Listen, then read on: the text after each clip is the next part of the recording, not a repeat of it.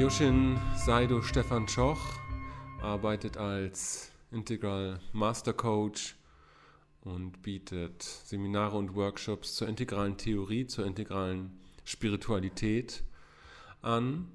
Wir hatten vor zwei Jahren schon mal ein Gespräch, das sich über Mondozen drehte. Äh, dieses Mal ist das äh, Thema etwas allgemeiner. Wir haben uns die Frage gestellt, wie kann eine Spiritualität nach der Postmoderne letztendlich aussehen? Und zwar nicht jetzt so sehr äh, vom Theoretischen, sondern in der Praxis. Was, was bedeutet es, spirituell zu handeln aus einer, man könnte sagen, post-postmodernen oder evolutionären oder integralen, nach postmodernen Haltung heraus.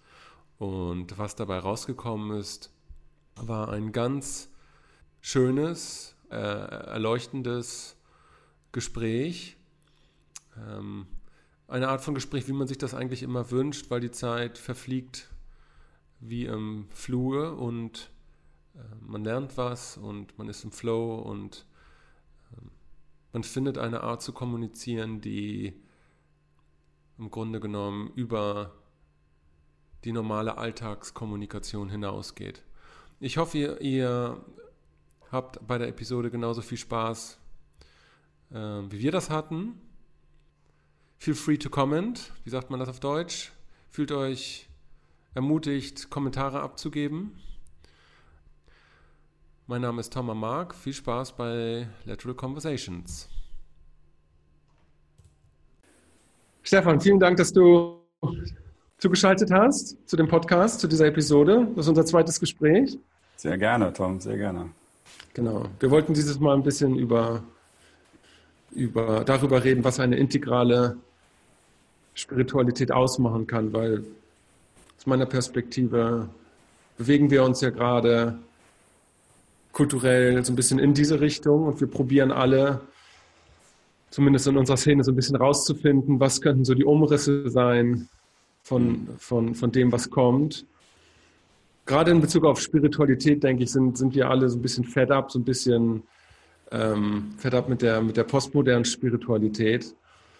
Ähm, und ich persönlich mag beispielsweise den Ansatz von, von Ken Wilber, dass er, dass er da integral rangeht und, und versucht, ja, das mit, mit Entwicklungsstufen zu, in Verbindung zu bringen. Aber wie jetzt eine genaue integrale Spiritualität aussieht, das ist, ähm, ist halt immer noch offen, weil sich das halt zeigen muss. Und wir sind alle gewissermaßen Designer davon.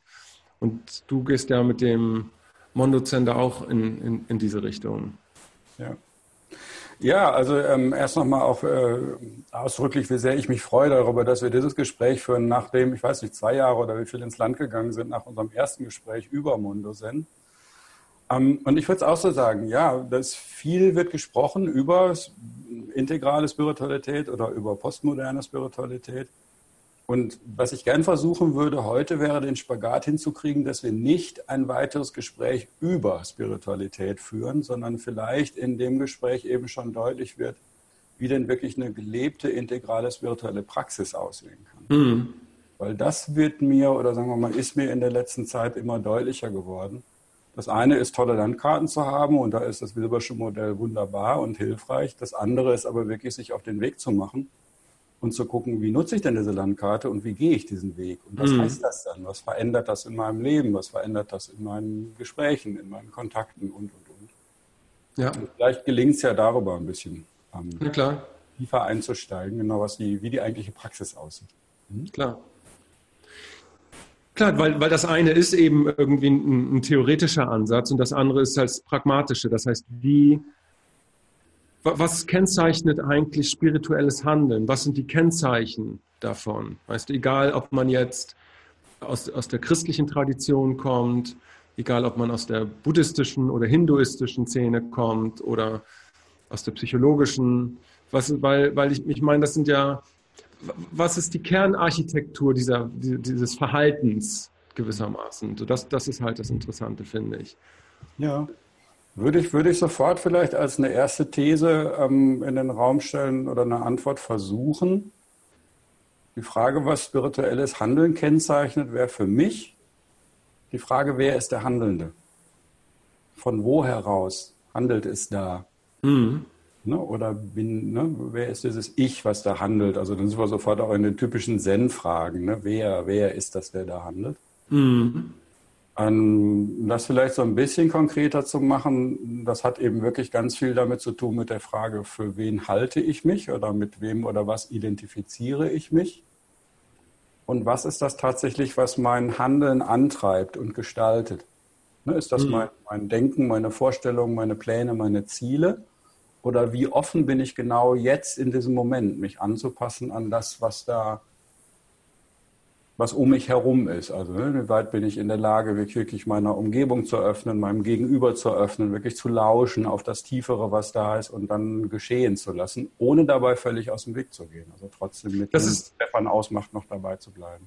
Hm. Das ist interessant, weil, weil dieser Aspekt der Offenheit, äh, geschehen zu lassen, das aufzunehmen, das ist ja in gewisser Hinsicht auch ein Thema in der Bibel, nämlich irgendwie Gastfreundschaftlichkeit. Ähm, das heißt, das ist ein ganz wichtiges Thema und auch eine ganz, ganz ähm, äh, wichtige Tugend, immer gastfreundschaftlich gegenüber Besuchern zu sein, aber halt auch immer meinetwegen einen Stuhl für ähm, Elias am Tisch bereit zu haben, falls der Prophet dann kommt.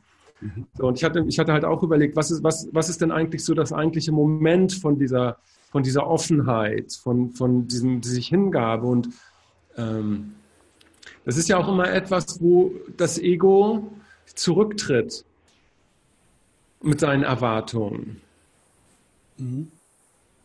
Ja, wo das Ego im Grunde genommen bereit ist, sich, sich etwas anderem hinzugeben. Nein? Ja, ja. Oder wie würdest du das, dieses Moment der Offenheit beschreiben? Warte, ich höre dich gerade nicht. Entschuldigung, ich hatte mein Mikro.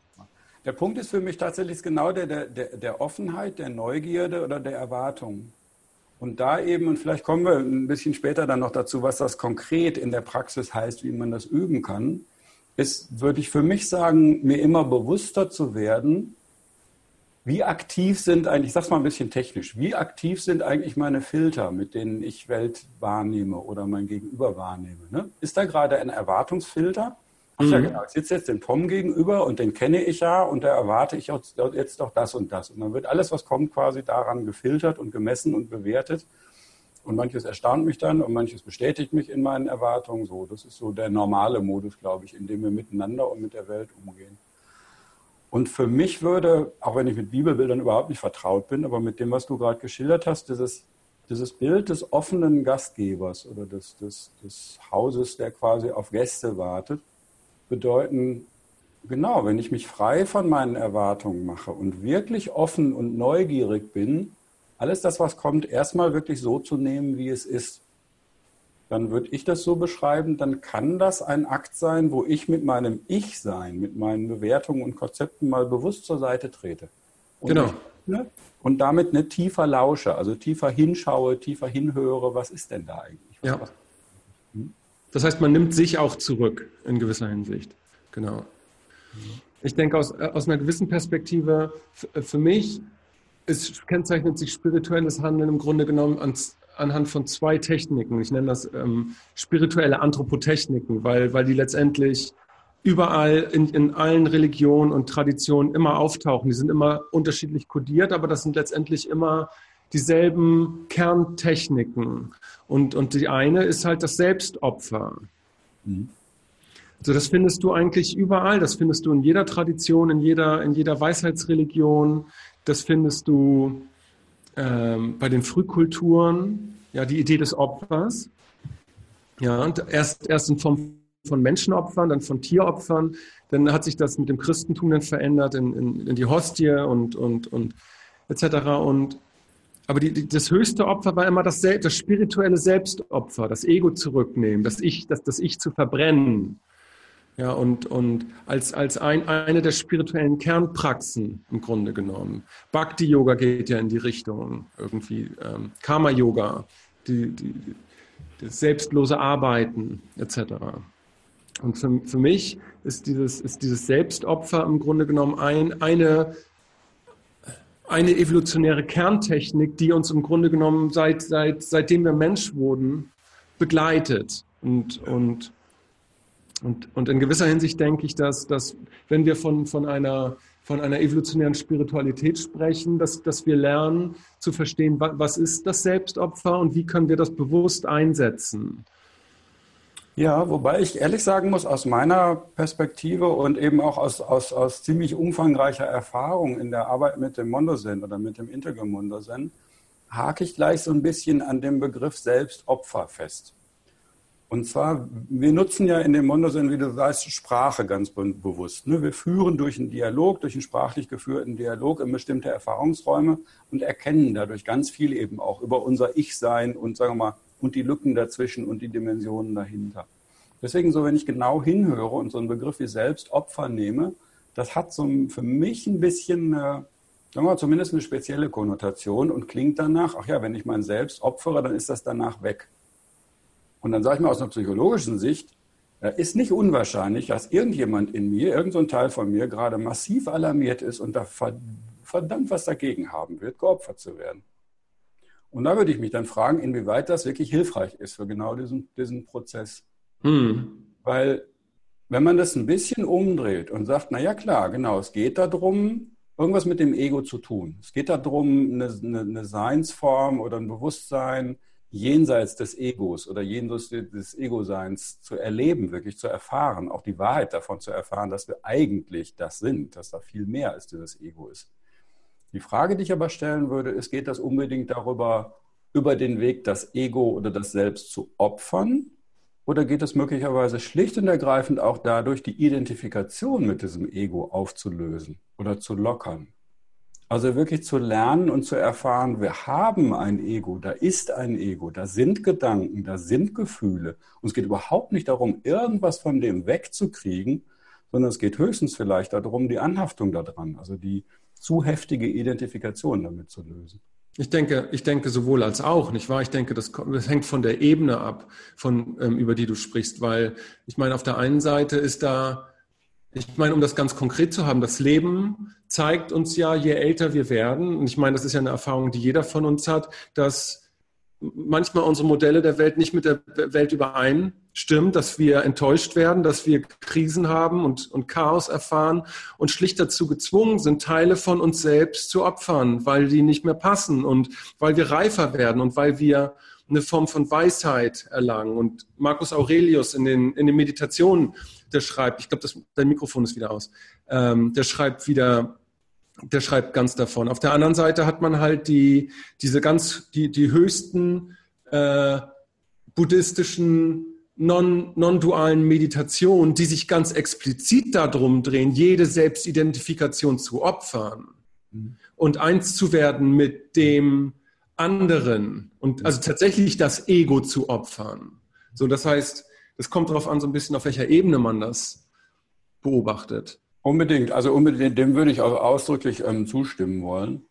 Ähm, das sind zwei Aspekte, die aber, glaube ich, wichtig oder hilfreich sind zu differenzieren. Das eine ist, das erste, was ich verstanden habe, was du gesagt hast, ist eben, sagen wir mal, Konzepte oder feste Vorstellungen davon, was ich bin. Die zu opfern, definitiv.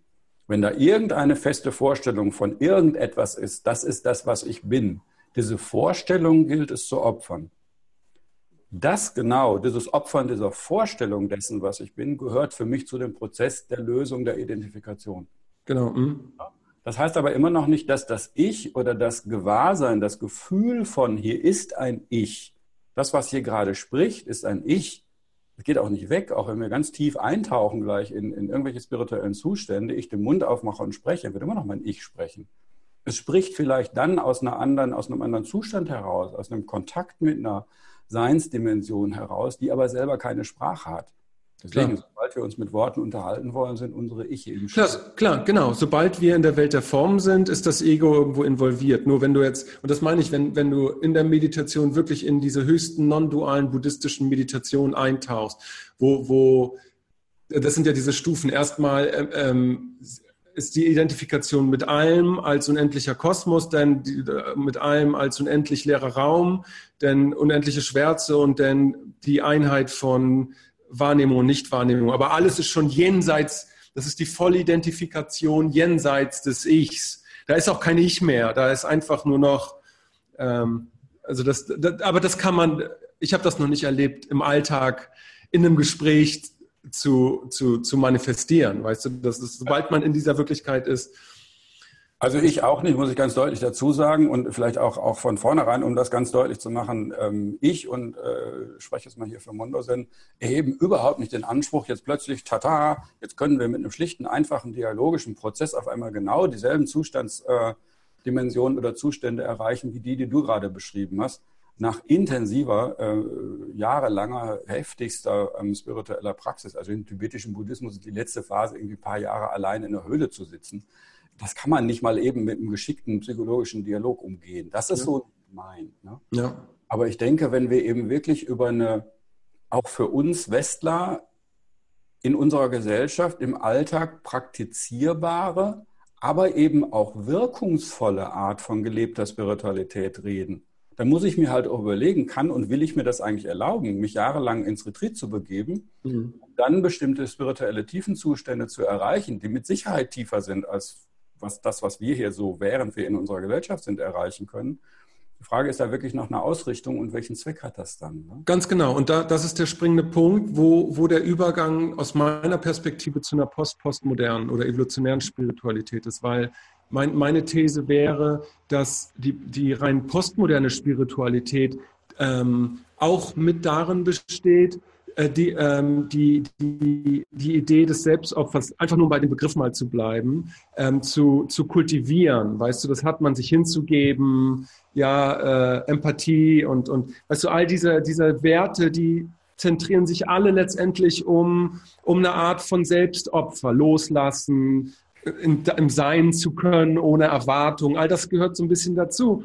Aber da gibt, es gibt halt noch eine ganz andere, ganz eine Kehrseite der Medaille oder, oder ein Yang zu dem Ying, wenn du so willst, was, was aus meiner Perspektive, worauf die, diese evolutionäre Spiritualität hinarbeitet. Und das ist das, was du gerade ansprichst, nämlich, ja, da, was macht man damit? Weißt du, in der Welt. So, und das ist halt etwas, was, was ich denn den Chaoskampf nenne. Mhm. Und das heißt, die, die ähm, im Grunde genommen, wenn, wenn, wenn das Selbstopfer vom, vom Typ her immer feminin eher, eher ist, ich meine jetzt nicht weiblich, sondern eher feminin, dann ist der Chaoskampf für mich eher thematisch maskulin. Und, und die Auseinandersetzung mit, mit, mit dem Chaos, um was Neues, was Evolutionäres zu erschaffen auch. Ja, da musst du mir jetzt gerade noch mal helfen, weil ich mit den Begriffen so nicht vertraut bin. Also ich, ich übersetze mal in meine eigene Sprache, was ich gehört habe, die feminine, und ich bin mir nicht sicher, ob du das meintest, aber ein Aspekt, den ich eben beobachte bei vielen, die in so einer postmodernen Spiritualität unterwegs bin, sind, ich nehme so ein bisschen so eine Art Weltflucht wahr. Also ich setze mich mal auf mein Kissen und habe tolle, tolle spirituelle Zustände. Die habe ich allerdings persönlich alleine, weil die habe ja nur ich auf meinem Kissen. So richtig hat da kein anderer was davon oder haben die keine große Auswirkung in der Welt. Das ist eine legitime, wichtige Seite von Spiritualität. Genau, für mich fehlt da auch was. Jetzt hast du genannt, die, die, mehr die Yang-Seite wäre der Chaoskampf. Was, was, was ist das Chaos genau? Und wer kämpft dagegen, wie gegen das Chaos? Naja, wir haben, Chaos ist immer in gewisser Hinsicht dann, wenn, wenn unsere Landkarte von der Welt nicht mehr mit der Welt übereinstimmt und wir mit, mit Ereignissen konfrontiert sind äh, oder mit Zielen konfrontiert sind, die über das hinausgehen, was wir sind. Einfach. Und ähm, der Chaoskampf, also man, wenn, wenn eine Krise auftaucht, hast du im Grunde genommen zwei Möglichkeiten. Du kannst dich zurückziehen und das wegmeditieren und wegatmen was durchaus eine spirituelle Weise ist und auch eine gerechtfertigte spirituelle Art und Weise, eine, die, würde ich mal sagen, auch sehr im, Osten tradiert ist. Und dann hat man aber halt auch die, die, die westliche, die, die ähm, auch häufig in der Alchemie, die, die Idee der Alchemie war eine Transformation des Selbst durch die Transformation der Materie, weil damals war das beispielsweise so, dass, dass ähm, wir nicht diese klaren Kategorien hatten von Selbst und Objekt, sondern wenn du, wenn du das Objekt transformiert hast, dann konntest du dich selbst transformieren. Und das ist so die Kernidee von der Alchemie. Und die Alchemie ist etwas, was neben dem Christentum im Grunde genommen für tausende von Jahren neben, daneben lief. Aber das war, das war keine Idee vom Selbstopfer. Das war eine Idee von, ich kreiere jetzt etwas. Ich bin, ich bin im Grunde, Grunde genommen der Gestalter. Ich, ich näher mich, also dem, dem Urzustand, dem Nigredo, der Lehre, weil also auch Tova Bo im, im, im christlichen Kontext ist sowohl Lehre als auch Chaos. So, und ich nä nähere mich dem Tova Bo, dem Chaos, um daraus etwas Neues zu erschaffen, um eine Transformation herzustellen, bewusst. Und das ist der Chaoskampf. Ja. Das ist aber was unheimlich Aktives. Deshalb sage ich, das ist, das ist was anderes, als es wegzuatmen. Das ist ein, es ist tatsächlich ein Kampf. Das ist der Kampf von, von dem Erzengel Michael gegen den Chaosdrachen. Ja, es, ja. Ist, es, ist, es, ist, der, es ist der Kampf ähm, von St. Georg, der äh, in die Höhle geht, äh, um gegen den Drachen zu kämpfen, um in der Höhle dann äh, den Topf Gold und die Mai zu finden. Es ist ähm, oder oder die, die, die Sage von Arthur, wo du hast, halt die zwölf Ritter hast, die alle auf der Gralssuche in den Wald eintreten, aber an, an der Stelle, die für sie jedenfalls am dunkelsten ist. Ja. Das ist so die Idee, das ist was ganz Aktives, das ist ein aktives Element. Und ich denke, dass abschließend, dass das, das Postmoderne ein ganz großes Problem, sagen wir mal, mit diesem aktiven Element hat, dass es aber zurückkommt und eine Integration dieser beiden Prinzipien stattfindet mit, mit, ja, mit dem Integralen in gewisser Hinsicht, mit dem Post-Postmodernen. Ich finde das, ich das ganz spannend gerade. Es sind so mehrere Fäden, die, die ich so sehe, die ich gerne verfolgen würde. Ähm, das eine ist die Beschreibung, was du gerade, ähm, die du geschildert hast, von dem alchemistischen Prozess der Transformation. Den finde ich mit Blick auf, das Begriff, auf den Begriff des Selbstopfers und das, was ich am Anfang dazu gesagt habe, nochmal spannend. Weil, wie gesagt, Selbstopfer hat so eine Konnotation für mich, da ist hinterher, wenn ich mal selbst geopfert das ich habe, ist hinterher weniger als vorher. Das stimmt ja nicht. Es ist ja viel mehr. Indem ich, wenn man den Begriff so verwenden will, indem ich mein Selbst opfere, stelle ich in dem Moment ja fest, dass ich viel mehr bin als das, was ich vorher dachte. Das ist aber in dem Begriff Selbstopfer nicht so schnell erkennbar. In dem alchemistischen Prozess, so wie du den gerade beschildert hast, das ist es aber mit drin. Genau. In Transformation wird alles in einem transformiert. Ups, und am Ende erlebe ich plötzlich, da hat sich was verändert. Genau. Eine, eine, Frage, was ich noch nicht genau verstehe, ist die Verbindung. Wenn wir jetzt sagen, diese, wenn ich richtig verstanden habe, hast du sie die, eher die feminine ähm, Art der Spiritualität. Ich erlebe Befreiung auf meinem Kissen. Wie ist der Schritt? Wie kommt es? Wie geht es von da aus in den Chaoskampf? Wo kommt der Impuls her? Und wie, wie konkret könnte sowas aussehen? Naja, ich, ich, ich denke, im, im Verlaufe der Entwicklungsstufen und der kulturellen Epochen ähm, haben wir im Grunde genommen, haben sich beide, diese, diese beiden Techniken immer wieder ausgedrückt. Weißt du, während, währenddessen Bhakti-Yoga und, und Karma-Yoga beispielsweise tendenziell eher zu diesem Selbstopfer gehören könnten, gibt es ja zum Beispiel auch das Raja-Yoga im, im, im Hinduismus, was eigentlich eher mehr Chaoskampf ist. Das ist harte Meditation, das ist Konzentration, das ist nicht, ich meditiere jetzt alles weg, sondern das ist die Bändigung des Binnenraums der Psyche. Äh, das ist ein richtiger Kampf, für drei, vier, fünf Stunden da zu sitzen und nur den einen Gedanken zu denken. Das ist nichts Nettes und nichts Freudiges. Mhm. Was ist, du findest auch, dass im, im, im Zen und im Christentum, das heißt, durch die Zeitalter äh, sind, haben die sich beiden Techniken abwechselnd immer wieder ausgedrückt und wurden kodiert im Grunde genommen durch unterschiedliche Techniken. Und wie gesagt, weil wir über eine, eine, eine, eine postmoderne und eine integrale, evolutionäre oder postpostmoderne Spiritualität denken, reden, ähm, denke ich, dass, dass da eben beides zusammenkommt in, in so einer Reihenform, wo man auch lernen kann, beides umzudrücken, weil die eigentliche Frage ist ja, was, was ist spirituelles Handeln? Und ich denke, jeder, der einfach nur, um bei den Begriffen zu bleiben, Selbstopfer macht, ja, handelt spirituell notwendigerweise. Jeder, der auch irgendwo bewusst das Chaos konfrontiert, um sich zu transformieren, handelt spirituell. Das kann aber auch beim Putzen passieren. Dazu muss man nicht auf dem Oh, weißt du? Das ist, das ist ja die Geisteshaltung, die darüber entscheidet. Genau. So wie wir im Prinzip am Anfang gesagt haben, wäre für mich immer noch irgendwie ein, wichtiges Kriterium die Frage, wer handelt und warum. Also wer geht in den Chaoskampf und aus welcher Motivation, zu welchem Zweck. Mhm. Wenn ich in den Chaoskampf gehe, weil ich damit was für mich erreichen möchte, würde ich sagen, hm, okay, das ist dann vielleicht doch nicht so sehr spirituelles Handeln. Wenn ich aber quasi mich bereitwillig in den Kampf einlasse, mit der Perspektive, ne, wenn wir bei dem Begriff bleiben, ups, könnte mein Selbst geopfert werden, weil ich das als mein höchstes Anliegen angesehen habe, mich dann damit, zur, indem ich mich opfere, mich zur Verfügung zu stellen, in diesem Kampf quasi weiterzukommen. Dann mhm wird es für mich ein bisschen anders aussehen. Ich meine, Sprach, Sprache ist halt immer schwierig und du hast insofern recht, vor allen Dingen, weil Chaoskampf und Selbstopfer, das ist halt, das sind halt, basieren im Grunde basiert auf christlicher Vorstellungs, in christlichen Vorstellungswelten und so, aber wir bewegen uns ja halt auch in einem christlichen Kontext. Insofern, weißt du so. Aber der springende Punkt ist, du hast zum Beispiel als, als ein Gegenargument, du hast zum Beispiel schamanistische Initiationsriten zum Beispiel, wo der, der, ähm, der, der, der Schüler ganz bewusst, ganz bewusst, als er seinen Arm in einen, in einen Baumstamm halten muss oder in ein Loch, wo eine Schlange drin ist. Und dieses Chaos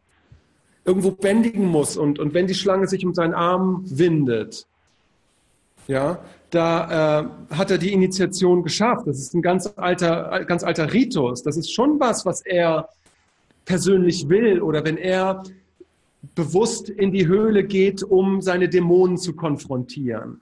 Wenn, ja. wenn, wenn Christus, wenn Jesus Christus bewusst seine Passion beginnt, weißt du, und, und das, das, das Chaos konfrontiert mit dem Schmerz und der Zeit an, am Kreuz oder wenn, wenn Buddha die ganzen Dämonen konfrontiert, Mara und so weiter. Das, das ist halt Chaoskampf. Das ist schon was, was das Individuum anstrebt und in dem Prozess dann seine Individualität in gewisser Hinsicht dann auch wieder transformiert. Ja.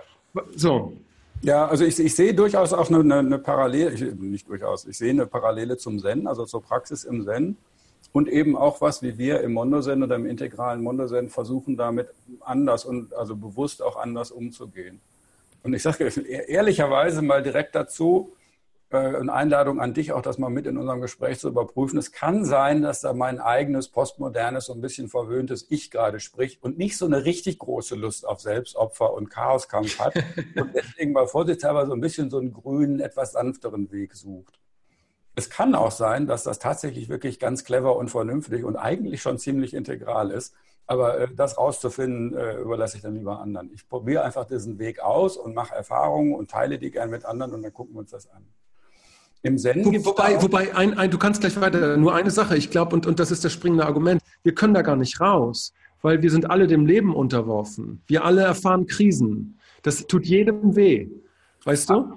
Ah, ah, ah, unbedingt. Also ich, ich, ich, wollte auch sofort da ein hm. bisschen tiefer drauf eingehen. Also vielleicht einfach noch vom, vom, vom Framing her und meinem eigenen Verständnis, was es denn eigentlich heißt, integral zu sein, wenn wir dann vielleicht irgendwann mal so weit sind oder das tatsächlich für uns beanspruchen wollen.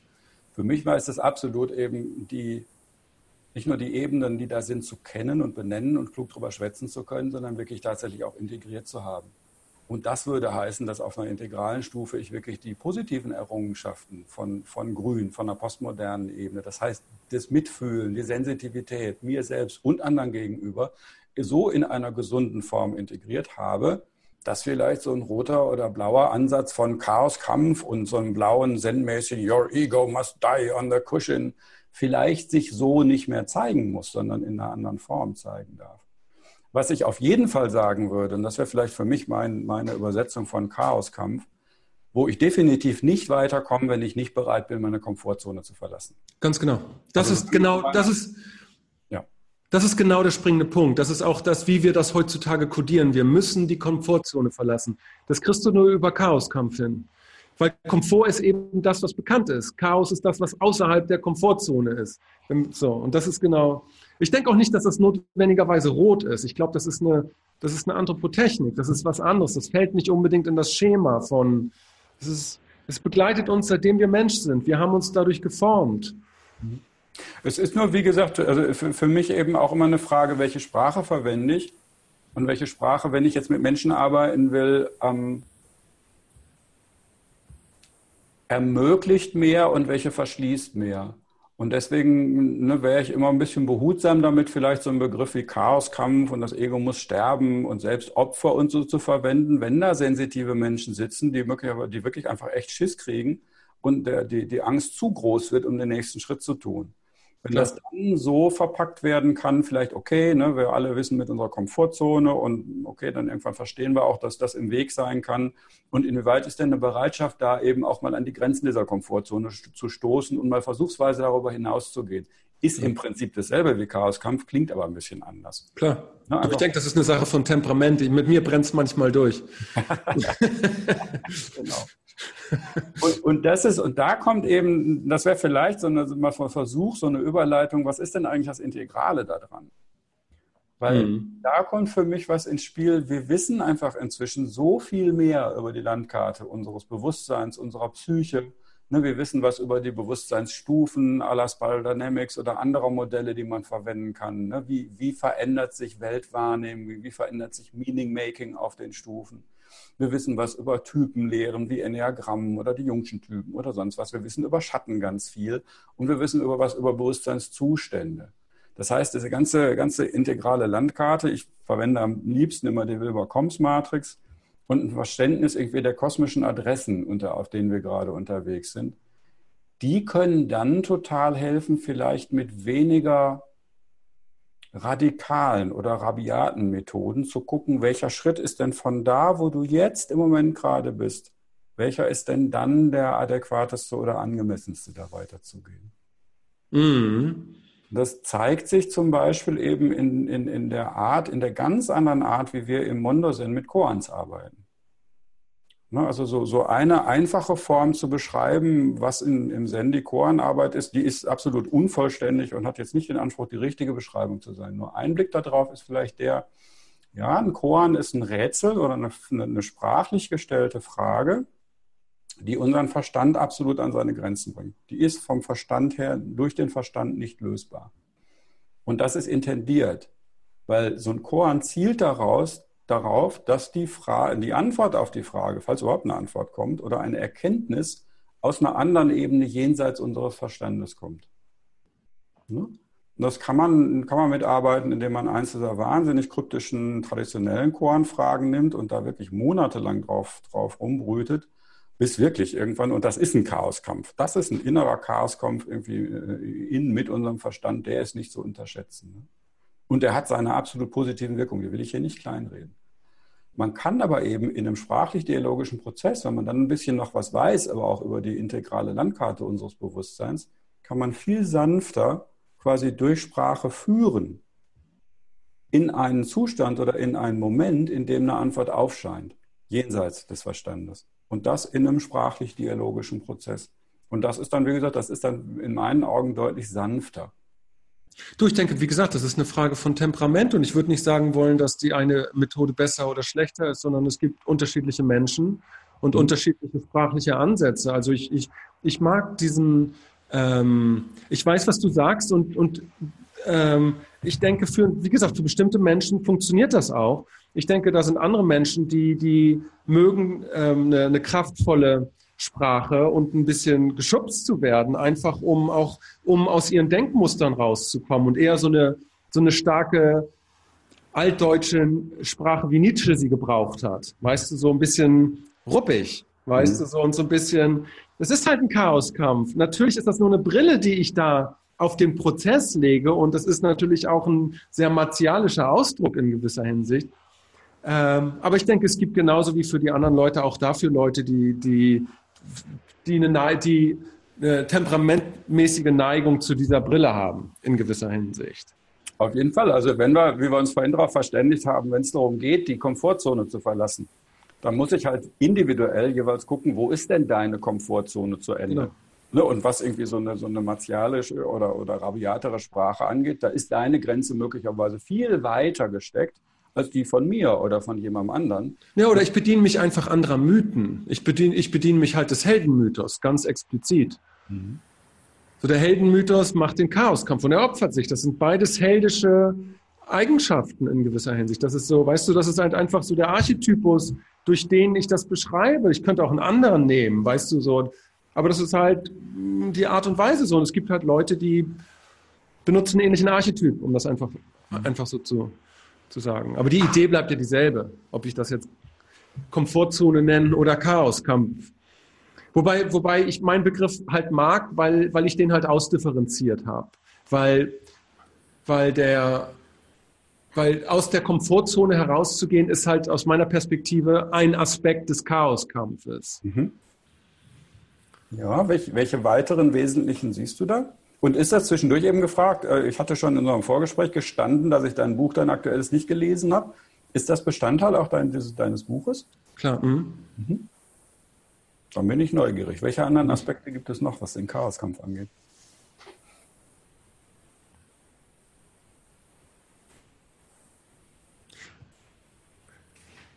Wie beschreibe ich das kurz?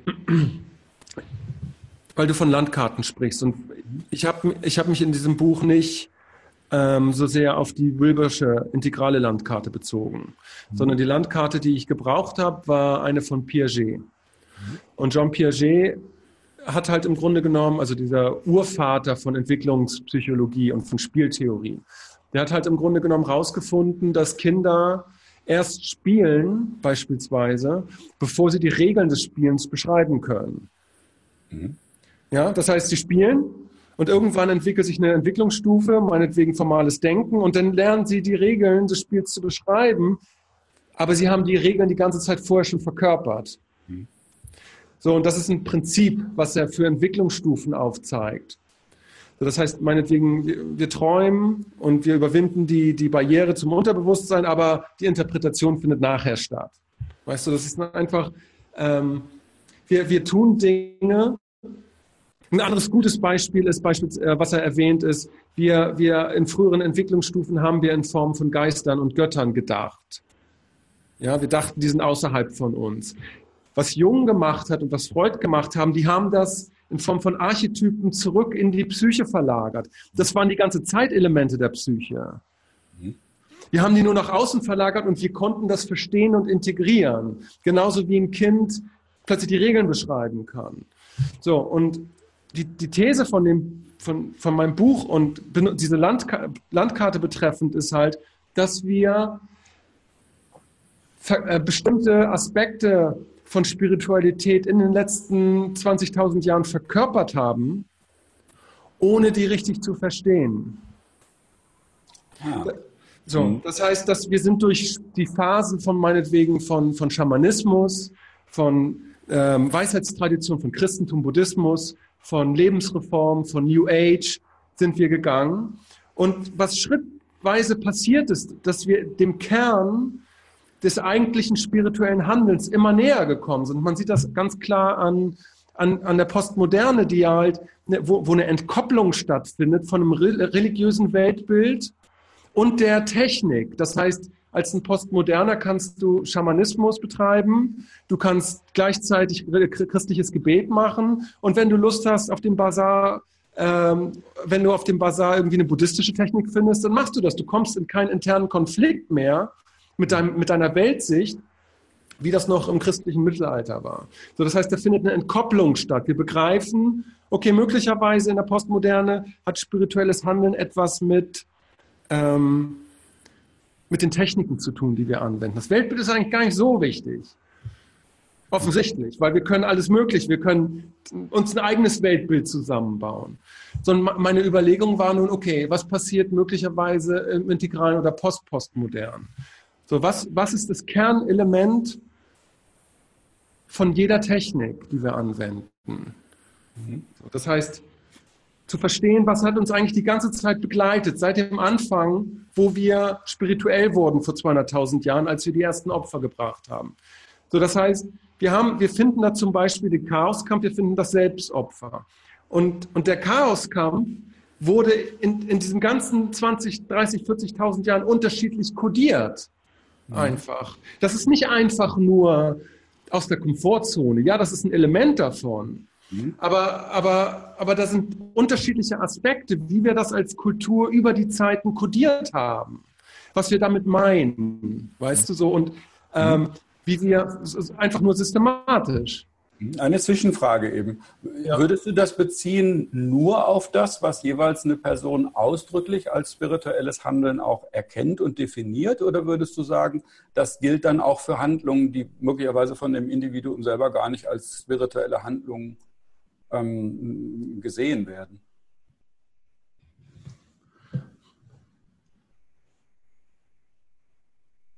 Das ist, das ist eine gute Frage, weil ich, ich glaube, weil, weil uns die Spiritualität seit, seit, seit Anbeginn unseres Daseins begleitet, hat, hat das, hat, hat Spiritualität und haben diese Kerntechniken ganz viel von unserem Alltagsverhalten informiert. Zum Beispiel, wenn wir Geld und Zeit opfern, damit wir, damit unsere Kinder eine gute Bildung haben. Das ist ein Selbstopfer. Das ist ursprünglich, denke ich, das wäre mein Argument, durch die spirituellen Praxen informiert. Wir verstehen das heute nicht mehr als eine, als eine notwendig spirituelle Technik. Aber wenn du dir, wenn du dir ähm, klassisch moderne Eltern anguckst, ja, die alles opfern für ihr Kind, die, die gehen auch durch Reifungsstufen und sind dann 60 und haben eine, eine, im besten Fall eine, Reif, eine, eine, eine quasi spirituelle Reifung erlangt, weil sie durch diesen Lebensweg dazu auch genötigt wurden durch dieses Selbstopfer, was sie aber wirklich womöglich gar nicht so als Selbstopfer sehen. Verstehst du, was ich meine? Also das, das, das finde ich super spannend jetzt. Ich, ich verstehe deine Antwort jetzt so, dass es nicht notwendigerweise ist, wenn ich jetzt jemanden fragen würde, dass der sagt, ja, ja, genau, das ist mein spirituelles Handeln. Mein Handeln ist spirituell motiviert. Der würde möglicherweise sagen, nee, nee, nee, mit Spiritualität habe ich nichts zu tun. Trotzdem würdest du aber, so verstehe ich dich, aus deiner Perspektive sagen, naja, aber sein Handeln ist von etwas motiviert, das würden wir vielleicht in dem Kontext als eine spirituelle Motivation bezeichnen, Klar. die sich im Laufe der Entwicklung äh, unbedingt verändert. Klar. Genau, weil das, das, das schließt dann für mich lange Zeit mit gerungen. Und so langsam aber sicher wird mir klarer, was da eigentlich das Problem oder was da das Thema ist. Für mich schließt es eben genau die Lücke zwischen, zwischen, zwischen traditionell und postmoderne, nämlich über die Moderne, weil ich habe es lange Zeit so gesehen, ja, Moderne, die Menschen, die ich gefragt habe, die haben alle gesagt, geh mir weg mit Spiritualität, da habe ich überhaupt nichts mit zu tun. Und dann habe ich immer gedacht, da ist doch ein Vakuum, da ist doch eine Lücke. Und so wie du es gerade geschildert hast, stimmt aber nicht. Ne, dieser Antrieb, dieses, dieses, was ist das, so ein, so ein, so ein weltzentrisch mitfühlendes, na klar, bin ich für meine Kinder da und schaffe denen die besten Voraussetzungen, weil ich weiß, bla bla bla, wir setzen uns, also wir pflanzen uns fort und ich will denen eine gute Zukunft machen genau, das, das, das kann man, ne, wenn ich dich richtig verstehe, in deinem Sinne durchaus als ein spirituelles Handeln sehen, auch wenn der Betroffene selber so gar nicht, gar nicht framen würde. Ich meine, wir müssen uns erinnern, dass, dass die ursprünglichen Entwicklungsstufen, das war eine Frage, wie, wie wir no, normalen menschliche Krisen, durch die wir alle hindurchgehen, wie wir die kategorisieren können. Und wenn du jetzt irgendwie eine junge Familie hast mit zwei oder drei Kindern, die schlafen nachts nicht die, die geben alles dafür, dass es den Kindern gut geht. Die, die haben tiefe Augenringe, sind fertig und müssen alles von sich loslassen, nur damit es denen gut geht. Aber das, das machen die 30 Jahre. Das ist eine komplette Praxis aus meiner Perspektive. Die würden nie sagen in ihrem modernistischen, mechanistischen Weltbild, dass die spirituell sind. Aber vom, vom Standpunkt der Entwicklungsstufen und wie die von, wie die zu einer Art von Reife kommen, ja, mit 60, so eine Altersweisheit. Das ist, weil die die ganze Zeit quasi spirituelle Techniken angewendet haben, ohne das zu benutzen, ohne das zu wissen. Und das, das würde ich sagen, kann man eben nicht trennen von der Frage, das ist immer verbunden mit der Frage für denjenigen, ähm, ich kann nur die englische ein, what is of ultimate concern? Also das, was von ultimativer Bedeutung oder Wichtigkeit ist. Und das ist ja quasi die Definition, wenn wir jetzt so ein bisschen integralen Sprecher reinbringen wollen, der spirituellen Entwicklungslinie. Und das ist genau was, was sich über die Ebenen dann tatsächlich verändert. Also das, was von allergrößter Wichtigkeit oder könnte es dann vielleicht sogar irgendwann mal Heiligkeit nennen. Also was ist mir wirklich heilig in meinem Leben? Und das motiviert und informiert ja auch mein Handeln, was ich genau. Tue. Ja. Ja, super spannend. Also ich denke, also ich habe mit der Frage auch oft gerungen, irgendwie, wie, wie, weil, weil da ist offensichtlich war eine Lücke. Du konntest, man, man kann irgendwie Spiritualität erklären bis zum Blauen und dann fängt das im, im Grün wieder an. So, aber wie, wie wird das genau im Orangen kodiert? So, das ist halt historisch schwierig, weil es keine, außer, außer keine, keine richtigen, außer einer Art von Wissenschaftsgläubigkeit und all, weißt du, keine so richtigen Indizien in der Welt gab dafür, keine Bewegung wie, wie Osho oder irgendwie sowas, weißt du? Ich finde, ähm, also ich denke, das ist nicht nur interessant, ich denke, das ist sogar ein total wichtiger Aspekt und auch ein wichtiger Aspekt vielleicht, den der in deiner Arbeit und auch in meiner Arbeit eine Rolle spielen kann, weil Ken Wilber spricht ja an verschiedenen Stellen von dem Förderband, ne, dem Conveyor Belt irgendwie und der Frage genau, wie holen wir denn eigentlich weil er, er sagt, okay, die kognitive Linie ist die, die führt. Eigentlich sollte es die spirituelle sein. Mhm. Die entscheidet darüber, was wir, wie wir Agenten der Evolution sind. Agenten der Evolution sind wir immer. Wir haben immer ja. einen Einfluss auf die Evolution, entweder bewusst oder nicht bewusst. Ja. So, deswegen würde ich absolut unterstreichen, genau. Die Entwicklung dieser spirituellen Linie ist total wichtig. Das Problem ist, dass, wäre jetzt meine These, die meisten modernen Orangen, auf der orangenen Ebene, rational, naturwissenschaftlich orientierten Menschen, wie ich lange Zeit selber unterwegs war, die können mit dem Begriff nichts anfangen. Im Gegenteil, da gibt es fast eine Allergie dagegen. Ja. So, und da zu gucken, wie können wir ein Framing finden, wie können wir eine Sprache finden, diejenigen auch da abzuholen, wo sie sind und in einer geeigneten Sprache damit in Verbindung zu gehen, da ist doch was, was dich in deiner tiefsten Tiefe motiviert. Da ist doch genau diese Kraft, die dir ermöglicht, nachts aufzustehen und dich um deine, bei mir waren es dann irgendwie Zwillinge und ein drittes Kind, irgendwie, die keine zwei Jahre auseinander waren, irgendwie äh, zu betütteln nachts. Na ja, klar, genau das ist was. Und wenn so ein Verständnis darüber kommt, ach ja, das ist eigentlich eine ähnliche Kraft, die auch eine spirituelle Weiterentwicklung fördern kann, dann kriege ich vielleicht den Anschluss wieder hin. Klar. Gucken, wie kann es dann denn danach weitergehen? Vielleicht mit einer Entwicklung, die in, genau, in so einer Richtung auch weitergeht. Klar. Also ich denke, ich meine, das ist, die, es ist Schlafentzug. Ja, das ist dieselbe Kraft, die man äh, in einem meditativen Retreat hat, um äh, 24 Stunden durchzumeditieren. Dieselbe Kraft braucht man, äh, um, um nachts um zwei aufzustehen, weil die Kleinen schreien. So, und natürlich würde der Orangene so sagen, ja, ich stehe halt auf, weil ich es muss.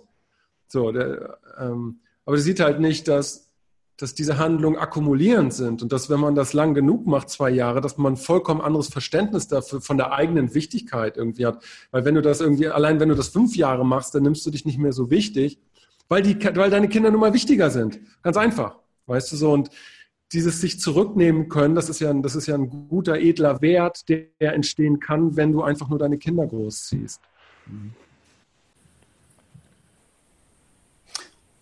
Ich glaube, dass es da sogar einen Unterschied gibt, dass wahrscheinlich Menschen das auch einfach unterschiedlich erleben, sich unterschiedlich entwickeln und wenn wir bei dem Beispiel der Kinder sind, damit bedauerlicherweise ganz unterschiedliche Bedingungen für ihre Kinder schaffen. Weil jemand, der wirklich sagt, eigentlich will ich das nicht und eigentlich ist das doof und ich mache das, weil ich es muss, für mhm. den wahrscheinlich die transformierende Kraft deutlich anders aussehen und sehr viel geringer Klar. sein. Für seine Kinder ist das auch nicht die schönste Situation. Derjenige oder diejenige, die sich dem Prozess wirklich hingeben kann und mhm. sagen kann, diese Kinder sind das Wichtigste und ich stelle mich bewusst mit meinem Schlafbedürfnis zurück, gebe mich quasi dem hin. Die erleben möglicherweise tatsächlich einen persönlich transformierenden Prozess und, wie gesagt, natürlich schaffen auch für die Kinder eine ganz andere Voraussetzung. Ja, ich habe da noch einen Gedanken und der passt dazu, auch zu der Frage und zu den unterschiedlichen Formen von, von Chaoskampf, weil, ähm, und das passt dazu, weil ich meine, dir wird ja auch schon aufgefallen sein, dass, ähm, dass das Thema, ich, ich muss mal überlegen, ob ich das jetzt richtig hinbekomme, ob das, dass das Thema Krieg häufig eine spirituelle, äh, in den spirituellen Büchern eine Metapher für etwas ist. Ja, also ich meine, guckst du dir die Bhagavad Gita an, das fängt auf dem Kriegsfeld an. Ja, ich, ähm, Christus mit seinem Schwert, ähm, der Heilige Krieg, Kreuz, Kreuz, Kreuzzüge und so weiter. Das ist halt alles ähm, hat, hat spirituelle Konnotationen. Ich denke, dass es aber auch andersherum geht, dass ähm, dass der tatsächliche Krieg eine spirituelle Konnotation hat dass der, dass der wirkliche Krieg eine Manifestation des Chaoskampfs auf, auf einer grobstofflichen Ebene ist. Weil, wenn du dir die, die Berichte von Soldaten anguckst, die empfinden das teilweise als das erhebendste Moment ihres Lebens, man, manchmal, nicht immer, aber manchmal, weil sie durch, weil sie Transzendenzerfahrung haben, dass sie wissen, wenn sie ihr Ego aufgeben und für die Gruppe leben, dass sie letztendlich auch, weil die Gruppe überlebt, denn auch letztendlich unsterblich sind. Und die haben, die geben ihr Leben für die Fahne, beispielsweise für das höchste Prinzip, was die haben. Ähm, aber es ist, es ist der reine, es ist, es ist der de facto, die de facto Auseinandersetzung mit Chaos auf dem Schlachtfeld. Und ich denke, deshalb funktioniert das als eine Metapher in, in dem spirituellen Dasein absolut. Denn, und das ist mir auch aufgefallen, wenn du, wenn du die Sprüche von den Gurus vergleichst mit großen Generälen, die hören sich teilweise ziemlich ähnlich an. Und ich hatte mich gefragt, wieso ist das so? Und ich denke, weil, weil diese Anthropotechniken, besonders dieser Chaoskampf und das Selbstopfer eben fraktalmäßig in alle Bereiche des Lebens auch eindringen. Sei das jetzt, ich, ich opfer mein, mein Leben meinetwegen meinen Kindern oder ich tue das auf dem Schlachtfeld. Der Mechanismus ist ähnlich, das Selbstopfer. Ich tue es für mein Land, für meine Fahne. Und ich erfahre dadurch eine Transzendenz. Nicht jeder Soldat, was du sagst, auch es gibt auch Eltern, aber es gibt Soldaten, die beschreiben das. Die haben eine spirituelle Erfahrung auf dem Schlachtfeld. Ja, meine Frage wäre, was, was lernen wir daraus?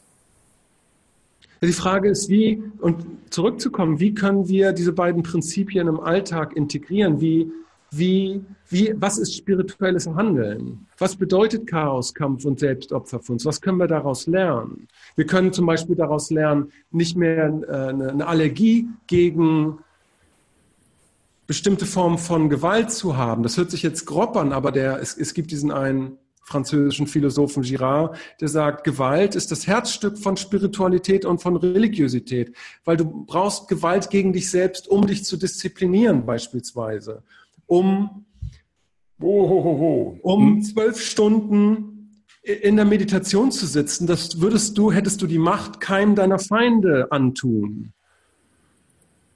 Da würde ich gerne meinen Meister Jumpo Roshi zitieren. Bullshit. Ähm, ich glaube, da müssen wir sehr, sehr aufpassen. Sehr, sehr, sehr, sehr aufpassen. Ähm, ich, ich, ich will nicht in Abrede stellen, das, was du gerade geschildert hast, dass für Soldaten, die, die solche extremen Kriegssituationen, also Chaoskampf in solchen Situationen erleben, dass, was, dass das für die transzendente, transformierende Momente sein können, der totalen mhm. Selbstaufgabe, des, des, des Verschmelzens, des Einsseins mit dem, was da ist. Die Vorsicht geht für mich in die Richtung, nicht daraus abzuleiten, dass es solche Situationen, also weder konkret Krieg noch solche im übertragenen Sinne gewaltsamen oder heftigen Situationen notwendigerweise braucht. Was man ableiten kann, vielleicht halte ich für legitim, okay, solche Extremsituationen, die die Grenzen meines Selbstverständnisses sprengen, die sind zumindest potenziell geeignet, genau solche Transzendenzerfahrungen auch zu machen. Ist keine Versicherung. Ne? Also ich kann, ich kann solche Selbstgrenzen sprengen, ohne so eine Transzendenzerfahrung zu Klar. haben. Klar. Das war auch nicht, ich wollte auch nicht sagen, nur weil dieses Fraktal in gewisser Art und Weise auftaucht, sein Krieg legitimiert oder Gewalt. Das wollte ich damit nicht sagen, sondern ich wollte nur sagen, dass das als, als eine Art von Fraktal überall wiederum sichtbar wird. Das sind halt Anthropotechniken, die, die finden wir überall. Und du kannst, du kannst beim Staubsaugen eine Transzendenzerfahrung haben, bei deinen Kindern selbst offensichtlich im Krieg. Das wird häufig genug berichtet. Ja, e, e, eben, genau. Also wie gesagt, Transzendenzerfahrung kann man dabei haben, auch bei, bei, bei Unfällen, Trauma, äh, genau. oder sonst was. Woraus wir aber ja jetzt nicht ableiten würden, dass wir jetzt den Menschen plötzlich empfehlen, solche Situationen aufzusuchen. Auf keinen Fall. Nee, nee, das wollte ich auch damit nicht sagen. Genau, das, das wäre ja ganz wichtig. Und eine Frage wäre eben wirklich die, aus einer integralen Perspektive auch zu gucken, ja, auch wenn das ne, ohne, ohne, ohne Zweifel ähm, oder ohne Gegenrede wahr ist, dass solche Transzendenzerfahrungen in solchen Extremsituationen möglich sind, heißt ja nicht notwendigerweise, dass sie unmöglich sind in deutlich sanfter gestalteteren Situationen. Und wie können wir das, was wir inzwischen wissen und über unsere Psyche und über Bewusst unser Bewusstsein und solche Methoden und Wege, wie können wir das nutzen, um Situationen zu kreieren, in denen es vielleicht ohne Krieg und ohne einen Unfall und ohne solche gewaltsamen äh, Interventionen auch möglich ist, wir mal, zumindest wahrscheinlicher zu machen. Das ist eine wichtige Frage. Ich, äh, ich kann da nur gegenfragen, was musst du tun? Ich versuche das jetzt in deiner Sprache zu formulieren. Was musst du tun, um, um, um, ähm, um, um, um deine Komfortzone zu verlassen? Also das erste ist vielleicht ganz konkret, ich muss überhaupt erstmal, also, ne, okay, ich kann jemanden schubsen, ohne jemals über Komfortzone geredet zu haben. Quasi. Ich meine dich ganz ehrlich, ich meine ja, einfach vom Framing her. Der eine Weg quasi, ich schubse jemanden, das kann eine Kriegs-, eine Unfall-, sonstige Situation sein, über die Grenze seiner Komfortzone hinaus.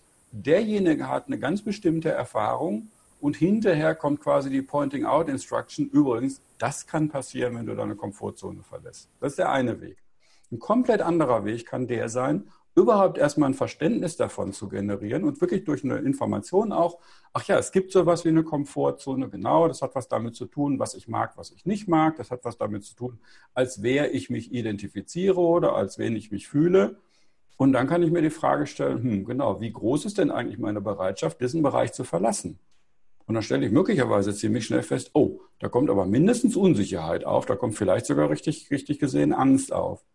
Und dann kann man das zu einer ganz bewussten Praxis machen, zu sagen, okay, wie bereit bin ich denn mal versuchsweise mich darauf einzulassen, vielleicht einen kleinen Schritt außerhalb dieser Grenze zu wagen oder sogar einen großen.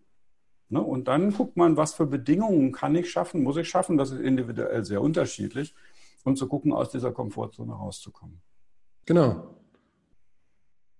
Ich würde aber ja, ich frage nochmal konkreter, was genau muss man tun, um eine Komfortzone zu verlassen? Bei mir? Ich muss mich herausfordern, in eine Situation bringen, wo meine Landkarten, die ich klug erklären und argumentieren kann, plötzlich nicht mehr funktionieren. Warum benutzt du das Wort herausfordern? Weil genau das eine Herausforderung für mich ist. Ne, also ich, ich fühle mich sicher, ich fühle mich in meiner Komfortzone, wenn neben anderen Aspekten. Wenn ich weiß, irgendwie, ja, ich weiß noch, worüber wir reden und ich habe den Eindruck, wir brauchen, wir brauchen eine Sprache, das funktioniert, das passt mit meinen Landkarten und du stellst die nicht grundsätzlich in Frage oder hebelst da nicht irgendwas auf, wo ich plötzlich keine Antwort mehr weiß und mit meinen Landkarten nicht mehr klarkomme. Das ist ein Bereich, wo ich krass an meine Grenze meiner Komfortzone kommen kann.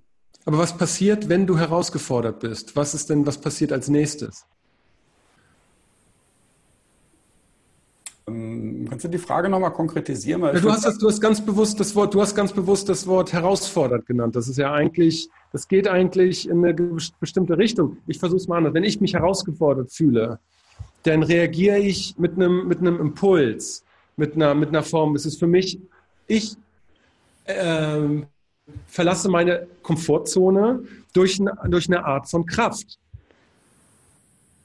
Durch einen Impuls, das hinter mir zu lassen, den, den Impuls, das zu opfern in gewisser Hinsicht, was meine Komfortzone, meine Bindung an die Komfortzone zu opfern, das erfordert von mir einen, gewisse, einen gewissen Kraftakt.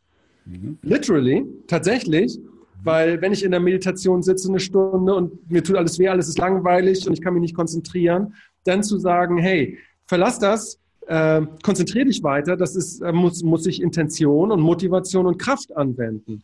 In gewisser Hinsicht ist das aber auch ein, deshalb sage ich das, es ist auch, es ist nicht Gewalt im Sinne von physischer Gewalt gegen ein anderer. Der, der altdeutsche, die altdeutsche Bedeutung von Gewalt ist ja Waltan, ist ja stark sein, einfach nur.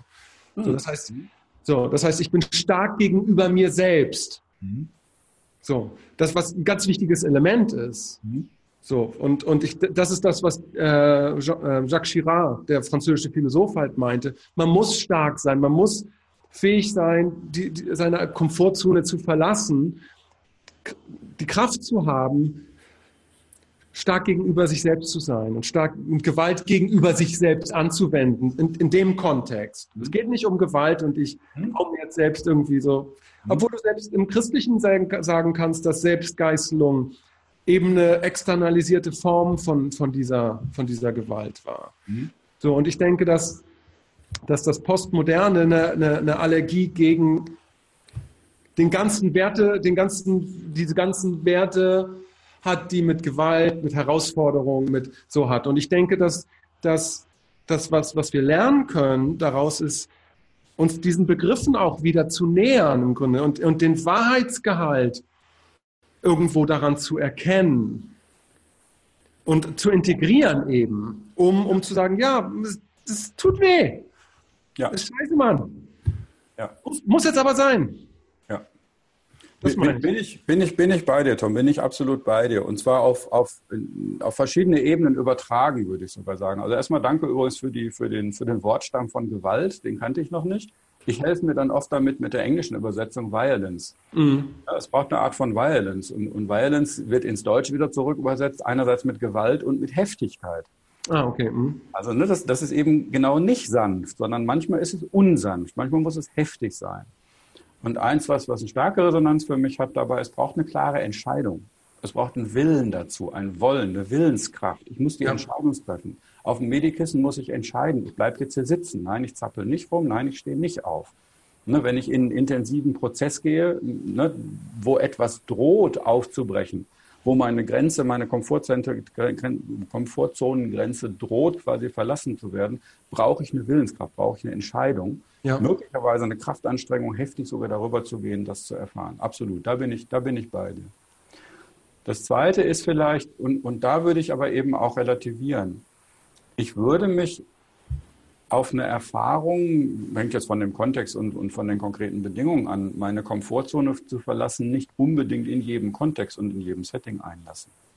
Weil ich würde so sagen, wenn wir dieses Spiel mit der Grenze an der Komfortzone nutzen als ein Bestandteil von spiritueller Praxis, dann braucht es dazu aber einen sicheren Container, einen sicheren Rahmen.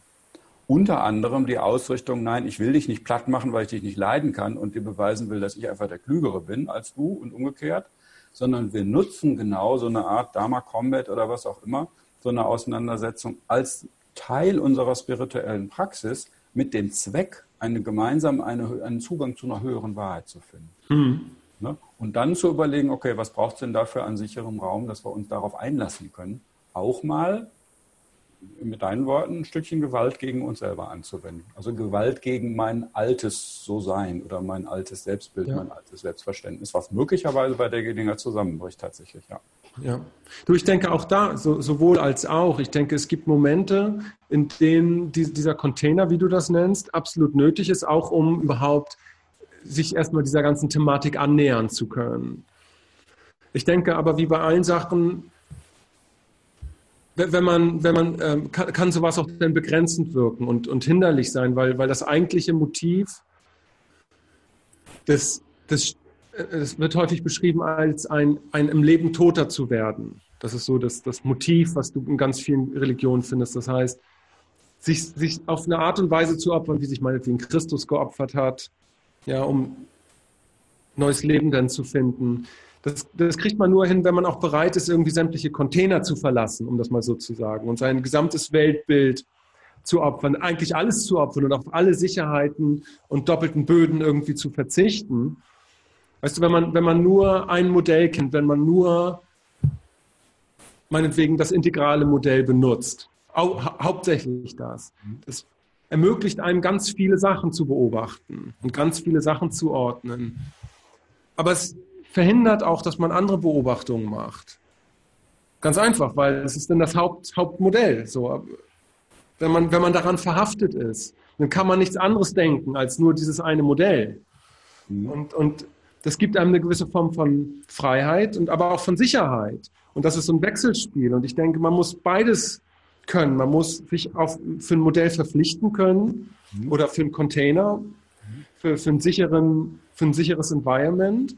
Aber man muss auch die Fähigkeiten haben, das zu verlassen, weil auch das ist ja eine Comfort Zone, um dann das absolute Chaos zu konfrontieren, um, um dann den, den, den Abyss, so wird das ja dann irgendwie genannt, so der Abyss, der bis, mhm. bis, bis in, in die tiefsten Höllen der, des kollektiven Bewusstseins reinreichen kann. Für, für mich sind da, ich, ich versuche das gerade mal, mal ähm, genügend zu trennen, weil für mich sind da zwei ganz wesentliche Aspekte drin. Der eine ist der unbestritten, wenn es wirklich, ne, wie, wie Christus oder wie Buddha oder wer auch immer, wenn es mir darum geht, ich will jetzt diese Transformation, also, ne, ich, ich will jetzt diese Transformation, koste es, was es wolle. Dann geht es nicht mehr um einen sicheren Container. Im Gegenteil, dann geht es genau darum, die Grenzen auszuloten und zu überschreiten und zu verlassen. Unbedingt. D'accord. Für die meisten Menschen, die aber noch in dieser Gesellschaft sind und bleiben wollen, und trotzdem eine spirituelle Praxis und einen spirituellen Weg gehen wollen, der ihnen, sagen wir mal, Transzendenzerfahrungen und vielleicht sogar eine Entwicklung ermöglicht und aber noch in der Gesellschaft leben und funktionieren wollen, für die ist einfach zu erkennen, gut zu unterscheiden, wann mache ich denn was. Wir haben bei uns in, im, im Mondosinn oder im integralen Mondosinn, und eigentlich ist die Praxis damit schon am, am, am schönsten zusammengefasst, ist die Grundhaltung oder uns immer wieder die Frage zu stellen, bin ich wirklich bereit, ganz offen, ehrlich, absolut ehrlich und verletzlich zu sein in mhm. Kontakt. Und das ist, wenn man einen Moment drüber nachdenkt, das Letzte, was mein Ego will. Das allerletzte. Weil mein Ego wird alles dafür tun, ein bestimmtes Bild aufrechtzuerhalten, also nicht offen zu sein, bestimmte Seiten von mir nicht zu zeigen, nicht ehrlich zu sein mit dem, wo ich denke, hier bin ich nicht perfekt, hier bin ich nicht in Ordnung, und mich wirklich verletzbar zu machen, verletzlich zu zeigen, no way. Ne, ja. Das wird immer subtiler und immer feiner. Das heißt, diese Bereitschaft, also dieses, das zu einer Praxis zu machen, zu gucken, wie sehr kann und will ich mich hier offen, ehrlich und verletzlich zu machen, wie gesagt, das ist wie eine Kurzform der Beschreibung dieser Praxis. Ja. Ich habe mehrfach irgendwie dann, dann von Teilnehmern auch, oder haben wir die Frage diskutiert, okay, wenn ich das jetzt zu meiner Praxis mache, was mache ich denn, wenn ich auf meiner Arbeitsstelle bin? Bin ich dann auch genauso offen, ehrlich und verletzlich? Nicht unbedingt. Weil das kann sein, dass das in dem Setting einfach nicht angezeigt ist, weil das möglicherweise erstens nicht verstanden wird, zweitens unter Umständen sogar missbraucht wird von denen und dann zu Situationen führt, sodass das Arbeiten in dieser Arbeitsstelle nicht mehr funktionieren kann. Hm. Das kann eine spirituell ganz wertvolle Praxis sein, könnte, hat aber eben Risiken und Nebenwirkungen, was das in dieser Welt Leben angeht. Ne? Klar. Also das meine ich mit dem sicheren Container. Wenn wir sagen, okay, wir haben uns darauf verständigt, in einem Retreat, in einer bestimmten Dialogform, in einem bestimmten Setting, genau, wir sind bereit, diese Grenzen auch zu überschreiten und zu verlassen, jawohl, dann drauf einlassen. Genau. Du, das ist ja, das ist das, was ich meine, nochmal, nochmal, das ist ja die Persona zurückzulassen, ja, und verletzlich sich zu zeigen und authentisch zu sein. Das ist ja, ist ja, ist, ist denn auch, ist ja auch ein Selbstopfer, weil man opfert sein, seine Persona. So, und, und, und sein Etikett, was man sich auf die Stirn. Das heißt aber nicht, dass, dass man das immer machen muss. Und Wilber sagt das ja auch ganz klar, dass die, die Kunst vom, vom Integralen ist, letztendlich auch, auch so die Personas ähm, von, von den unterschiedlichen Memen halt auch annehmen zu können. Wenn ich jetzt mit meinen traditionellen äh, Großeltern spreche, dann werde, werde ich halt, dann habe ich halt die Fähigkeit, da in dieses Mem einzutauchen. Oder wenn ich mit meinem leistungsorientierten Vater spreche, dann werde ich einen Teufel tun, dem irgendwas von Spiritualität zu erzählen, sondern werde ihm sagen, wie viel Geld ich auf dem Konto habe. Ich übertreibe jetzt ein bisschen, aber du verstehst schon, was ich meine. Das sind dann halt, das sind dann halt, ist dann halt die Fähigkeit, die, die, die, die, die Masken zu wählen und die Meme, äh, aber man hat eben auch die Fähigkeit, das loszulassen und, und sich eben nicht an bestimmte in den richtigen Situationen eben auch authentisch und verletzbar zu zeigen. Genau. Und für mich ist es, also ne, aus, aus, aus einer buddhistischen Perspektive, wirklich Bodhicitta zu kultivieren. Also das tiefste Mitgefühl, was wirklich aus einem offenen Herzen kommt und aus, einem, aus, einem, aus einer Verbundenheit ne, mit mir selbst, mit dem großen Ganzen und damit eben auch einem nicht getrennt sein mit dir. Und dann aus Mitgefühl heraus dem gegenüber, egal wo der gerade ist, in der mhm der passenden Sprache und in seinem Wertesystem auch zu begegnen und ihn nicht meins zu stülpen. Naja, klar, das ist genau, das ist auch Teil dieser Praxis. Wo, wobei mir gerade klar wird, dass ein Guru das wahrscheinlich anders sagen würde, mhm. denke ich mal. Weil ein Guru würde sagen, er ist immer authentisch und verletzlich in jeder Situation. Aber ich bin mir nicht sicher, ob das, ob das eine Illusion ist äh, oder die Tatsache, weil ich habe ehrlich gesagt so einen Guru noch nie erlebt. Und teilweise kann ich mir auch vorstellen, dass Gurus eben eine Guru-Persona haben, die, die dieses Image ausstrahlt, ohne dass die Verletzlichkeit und, und Authentizität, über die du sprichst, tatsächlich real gegeben ist. Verstehst du, was ich meine? Das ist halt. Ich, ich, also ich kann dazu weiß ich zu wenig über das Guru-Prinzip oder Guru-Modell. Ich kann nichts dazu sagen, inwieweit das überhaupt das erklärte Ziel oder die Ausrichtung eines Guru ist.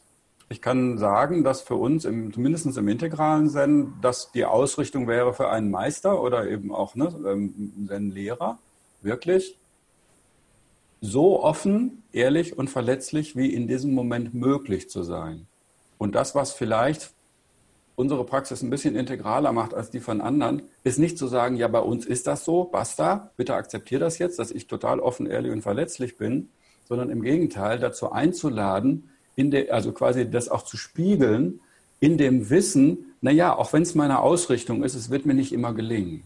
Hm. Und um das zu erkennen, ob es mir gelingt oder wo es mir gerade nicht gelingt, brauche ich immer ein Gegenüber, welches mich in hoffentlich einer angemessenen Form darauf aufmerksam macht. Ja. Und da ist weder der Meister noch der, der sein Lehrer noch sonst irgendjemand von befreit. Mhm. Von dieser Aufgabe, das zu einem kontinuierlichen Prozess zu machen. Klar, das macht Sinn. Ja, das ist, und, und da geht für mich dann sogar auch, ne, dieser, dieser, dieser von Thich Nhat Hanh, glaube ich, diese Aussage irgendwie, der, der künftige Buddha ist eine Sangha. Mhm. Das, das, geht für mich, das ist ein Aspekt von, davon, der da reinspielt. Es geht nicht darum, den neuen Buddha oder den Guru oder den Meister zu finden, der uns dann alles genau modelliert und vormacht, was wir nur nachmachen müssen, sondern es geht darum, eben in einer Gemeinschaft eine Praxis und Formen zu finden, wie wir uns gegenseitig alle immer wieder darauf aufmerksam machen können, wo denn unsere Ego-Kontraktionen und unser Nicht-Offen-Sein und unser an irgendwelchen Konzepten, Ideen oder sonst was festhalten oder irgendwelche Grenzen nicht überschreiten wollen, wo das auftaucht. Mhm. Und dann, ne, wie gesagt, ne, möglichst mit, mit ganz viel Bodhicitta und ganz viel Mitgefühl und ganz viel liebevoll, vollem Umgang miteinander, dann damit genau diesen Prozess weiterzunehmen. Ja. Du, ich weiß, ich weiß es, ich weiß es nicht. Ich glaube, das wird die Zeit irgendwo zeigen, weil so, soweit wie ich das verstehe, ähm, das ist ja auch dieses Entwicklungsmodell von der Cook-Reuter, pendelt, pendelt das immer zwischen kollektiv und individuell hin und her zwischen den, zwischen den Entwicklungsstufen. So, und das heißt, man hat mehr kollektive Stufen, wie meinetwegen das traditionelle Blau und das, das, das Grüne, äh, und dann eher individualistische Stufen wie, wie Rot und Orange und, und eben Gelb. So, und dann ist das nächste Türkis ist dann wieder mehr, ist dann wieder mehr kollektiv ausgerichtet. Ich weiß nicht genau, will ich damit sagen, wie wie genau eine Spiritualität nach, nach der Postmoderne, jetzt im Post-Postmodernen, Integralen, wie das aussehen wird. Ob das eher individuell zentriert ist oder ob das eher, ob das eher kollektiv ähm, zentriert ist. Weil ich weiß, es gibt Bewegungen, die halt dieses intersubjektive, kollektive auch propagieren. Und das ist, ist alles fein und gut für mich. Ich denke, ich frage mich nur, ich, ich frage mich nur, ich bin mir nur nicht sicher, ob Geschichte schon gezeigt hat, wohin das wirklich geht. Weil ich denke, nach, nach dieser ganzen kulturellen, kollektiven, postmodernen Phase ist eine Rückbesinnung auf individuelle Werte und individuelle Stärke auch, auch von Nutzen. Und deshalb habe ich dieses Buch auch geschrieben, weil das ist, weil ich lasse eine, eine kollektive Perspektive, von der ich weiß, dass es sie gibt, auf einer, auf sowohl der niederen Stufe als auch auf der höheren Stufe, ähm, bin ich mir nicht sicher, ob ich habe das auf das Individuelle konzentriert, eben weil ich denke, dass da eine Integration von bestimmten Fähigkeiten und Techniken vonstatten gehen muss, bevor da eine, eine, eine Convergence zum Sozialen tatsächlich realisierbar ist. Verstehst du, was ich meine? Ähm, ich, ich denke ja, äh, wunderbar. Zustimmung, Zustimmung, Zustimmung, Zustimmung. Ich würde Folgendes sogar noch ergänzen wollen. Ähm, eine Frage, die mich halt auch beschäftigt seit einiger Zeit, ist genau das. Ne? Genau, okay, wie ist denn der Übergang von Grün, kollektive Stufe, in Gelb, individuelle Stufe, Türkis, wieder eine kollektive Stufe? Wenn wir jetzt die Spirale noch ein bisschen runtergucken und uns die, die verschiedenen Modelle angucken, ist ja eben zum Beispiel ne, Blau, Guru-Modell, ganz klar ausgerichtet auf eine, auf eine kollektive Stufe. Meine Frage an der Stelle ist allerdings die, okay, wenn jetzt wahrscheinlich ja nicht Menschen, die selber tief auf Blau sind, sich auf so ein evolutionäres Guru-Modell einlassen, also irgendwie auf so ein, so, ein, so ein, postmodernes, sondern eben aus einer Postmoderne heraus das machen, die kommen ja eigentlich aus einer kollektiven Stufe und gehen in, eine kollektive, in ein kollektives Guru-Modell. Das wäre dann theoretisch nicht unbedingt förderlich, die eigene persönliche individuelle Entwicklung in die nächste integrale Stufe, das ist eine individuelle Stufe, gelb zu machen. Insofern bin ich da absolut bei dir. Es mhm. braucht, und das ist ja immer auch die, die, die, Dialektik von der Entwicklung von einer Stufe zur nächsten. Es braucht erstmal eine, eine saubere oder totale, vielleicht nicht, aber eine saubere Differenzierung, bevor ich auf der nächsten Stufe wieder zu einer Integration kommen kann. Das heißt, wir kommen, es wäre so eine These, ne, die können wir echt nochmal weiter beobachten, wir kommen vielleicht nicht drum herum, aus der Postmoderne heraus erstmal diesen schmerzhaften Prozess wieder in einen individuellen, sich vielleicht sogar ein bisschen einsam anfühlenden Weg erstmal zu begegnen, meine eigene individuelle integral oder post-postmoderne Form von Spiritualität und ähm, ähm genau zu, zu finden, zu kreieren, um dann zu gucken, okay, und von hier aus, was würde es denn dann bedeuten, in ein türkises neues Wir einzutauchen? Genau.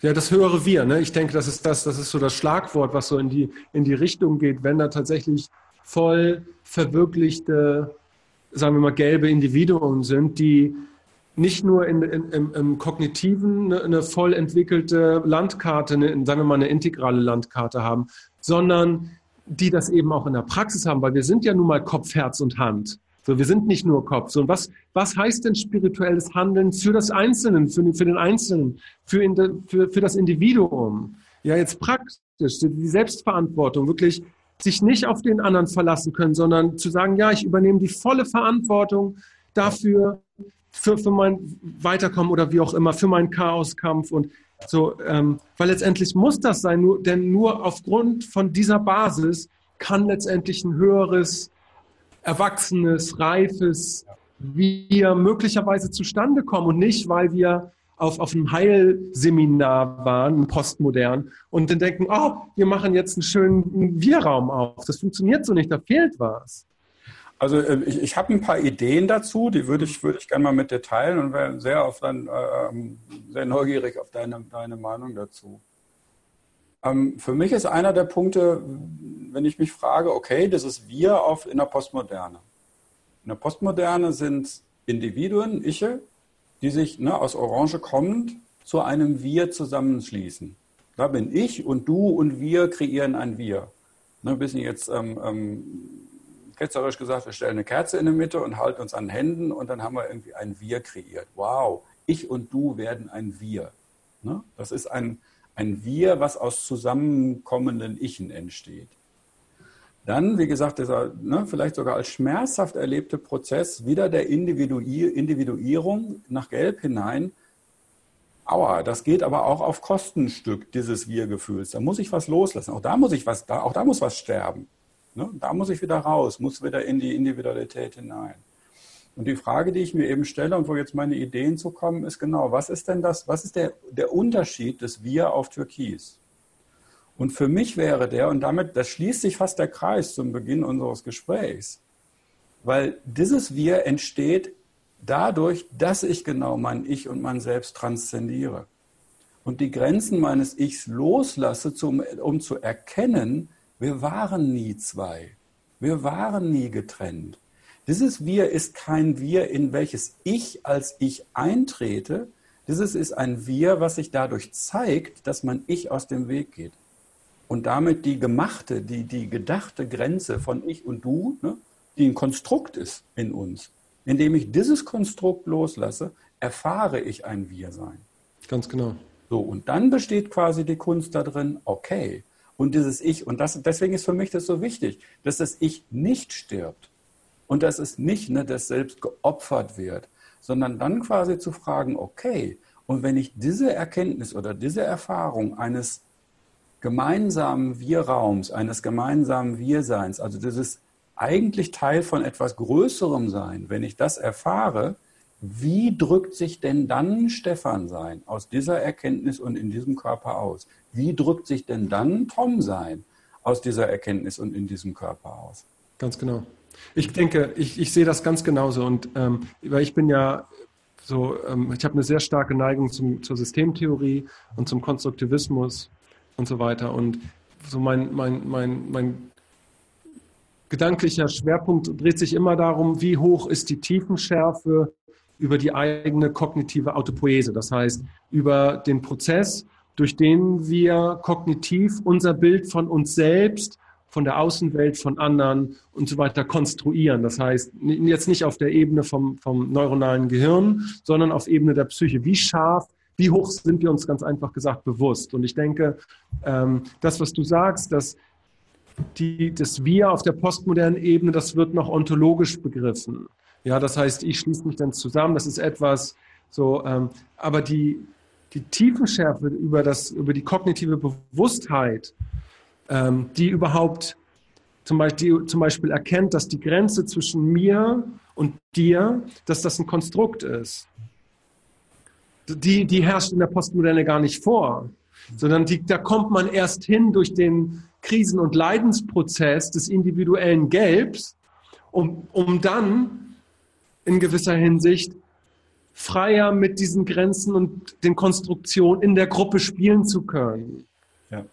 Das heißt, die kognitive Tiefenschärfe und die be kognitive Bewusstheit des Individuums in, in Türkis ist weitaus höher, was ja auch logisch ist, weil das ist ja einfach auch das Entwicklungsmodell, dass die Bewusstheit immer, immer höher wird.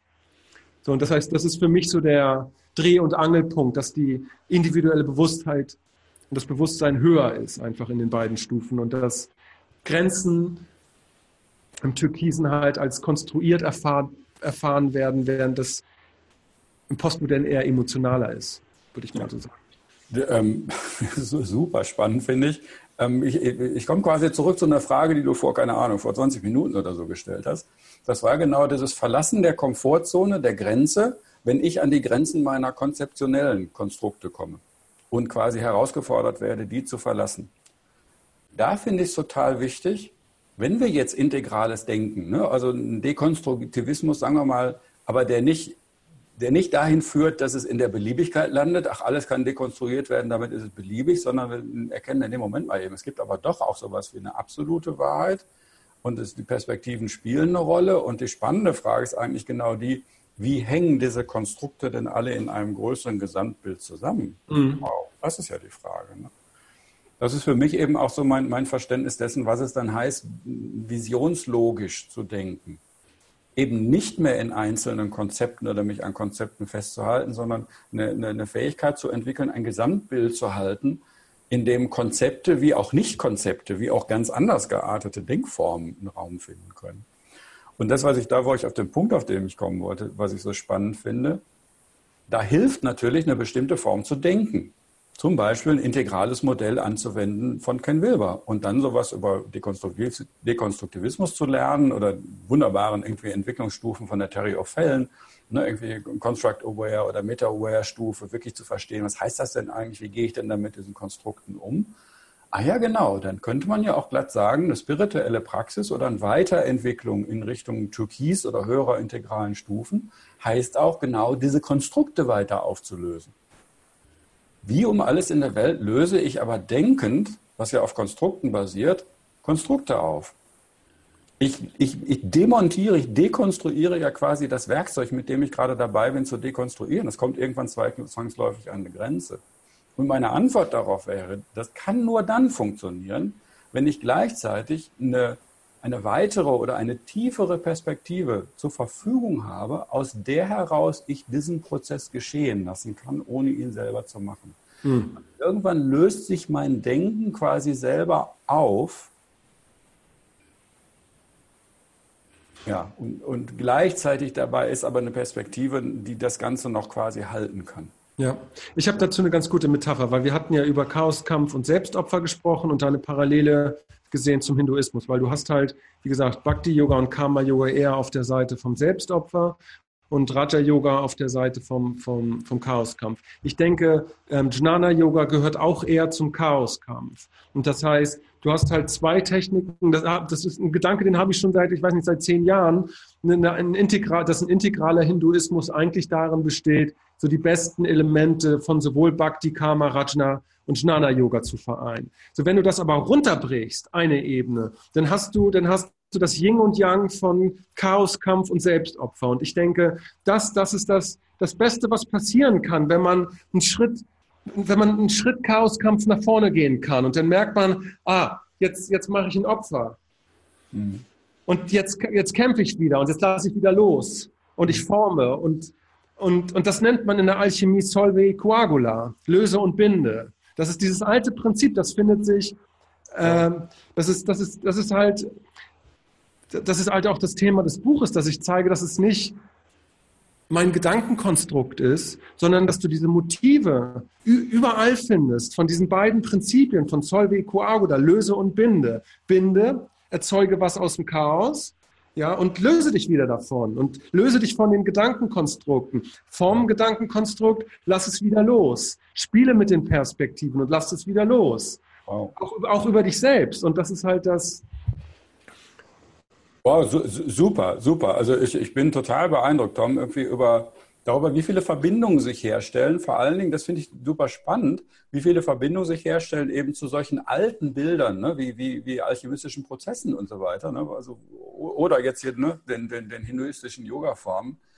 Weil eins, was ich, was ich für mich selber zu, er, äh, zu erkannt, nee, erkannt zu haben glaube, so ist der richtige Satz, ist, dass es eben genau nicht um ein Entweder-Oder geht, also ne, entweder auf dem Medikissen sitzen und irgendwie tolle Bewusstseinszustände erleben oder in der Welt sein und agieren, sondern dass es genau um auch nicht ein Verschmelzen von beiden geht, sondern ich würde sagen, in immer kleineren Iterationszyklen beides zu haben.